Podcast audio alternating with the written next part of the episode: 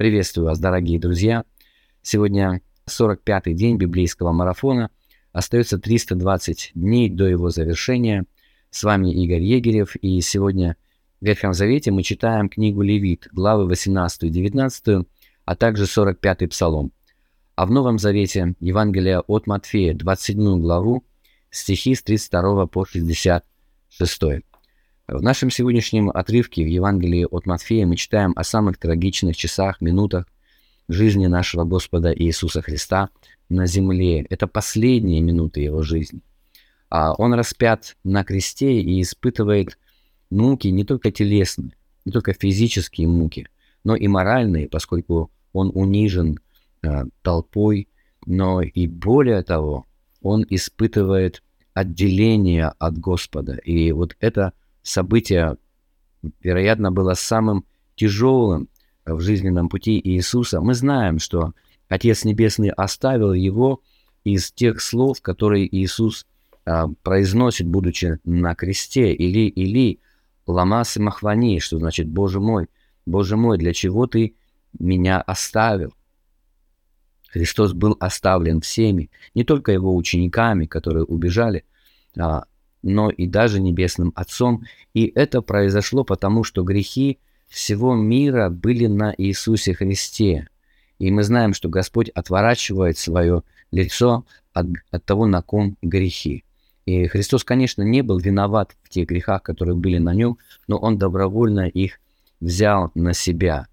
А, и поэтому Он остался один. А, и мы даже представить себе не можем, какие муки он испытывал а, вот там, на кресте, но он вынес, он вынес это все. Он прошел через испытание. И мы читаем в стихе 50 Иисус же опять возопив громким голосом, испустил дух. И в другом месте Евангелия мы читаем о том, что он при этом говорит «свершилось». То есть вот оно, произошло. Его миссия была исполнена. Теперь он уже недосягаем а, для искушений лукавого. Он прошел этот путь. Он провел безгрешную жизнь, полную служения Небесному Отцу и людям. А, и, и вот теперь происходит нечто чрезвычайно важное. Смерть Сына Божия на кресте открывает доступ верующим в Него а, во святилище Божие, как мы читаем в следующем стихе, в 51 вот что последовало сразу после тем, как Иисус испустил дух. И вот завеса в храме разодралась надвое, сверху донизу, и земля потряслась, и камни расселись. А нам ни в коем случае нельзя упустить вот этот момент, это, этот стих, потому что он говорит о многом. Смерть Иисуса Христа открывает верующим в Него вход в святилище. Я напомню вам, что святилище – это святое святых, особое место в храме, а, которое завесою было отделено от святого, то есть от всей остальной части храма.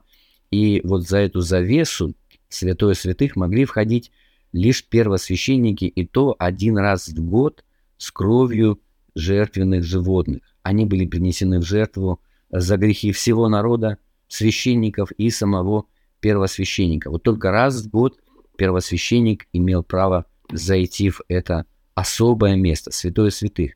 Теперь же, после того, как Иисус умер на кресте и его жертва была принесена, эта завеса разодралась. И как мы читаем а, в книге послания евреям, 10 глава, вот это действие говорило о многом. А, здесь мы читаем следующее, в 19 стихе и 20, 10 глава послания к евреям. Итак, братья, имея дерзновение входить во святилище посредством крови Иисуса Христа путем новым и живым, который Он вновь открыл нам через завесу, то есть плоть свою. Значит, Иисус через пролитие крови открывает нам вход во святилище, как написано здесь, мы имеем дерза, дерзновение. Но дерзновение это не значит дерзость. Это слово может быть переведено как право. То есть Господь теперь по милости своей дает право верующим входить в святилище, причем в истинное святилище. Вот то место, куда входили первосвященники, было лишь каким-то прообразом небесного святилища. Это была земная скиния, и она символизировала собой небеса. Теперь же, как мы читаем а, в послании к евреям, мы можем входить в самые небеса. То есть именно в то место, где Господь находится. Не потому, что мы заслужили это право, потому что Иисус заслужил это право для нас. И теперь человек через Иисуса Христа может быть как никогда близок к Богу. Вот Писание нам это открывает. Писание дает нам это обещание. Такого никогда не было до Иисуса Христа. Теперь же этот путь для нас открыт. И Бог, Небесный Отец, обитающий как будто бы в неприступных небесах, становится доступным для всякого верующего в Иисуса Христа. Давайте прочтем эту главу до конца, 27. А, я вообще рекомендую вам прочесть всю главу от начала и до конца, а также две главы в книге Левит, это 18, 19 и 45 Псалом. Обратите внимание на вопросы, которые я, как обычно, прилагаю к своему видео. Задавайте ваши собственные, комментируйте и подписывайтесь на наш канал «Библейская среда». И пусть Господь благословит вас.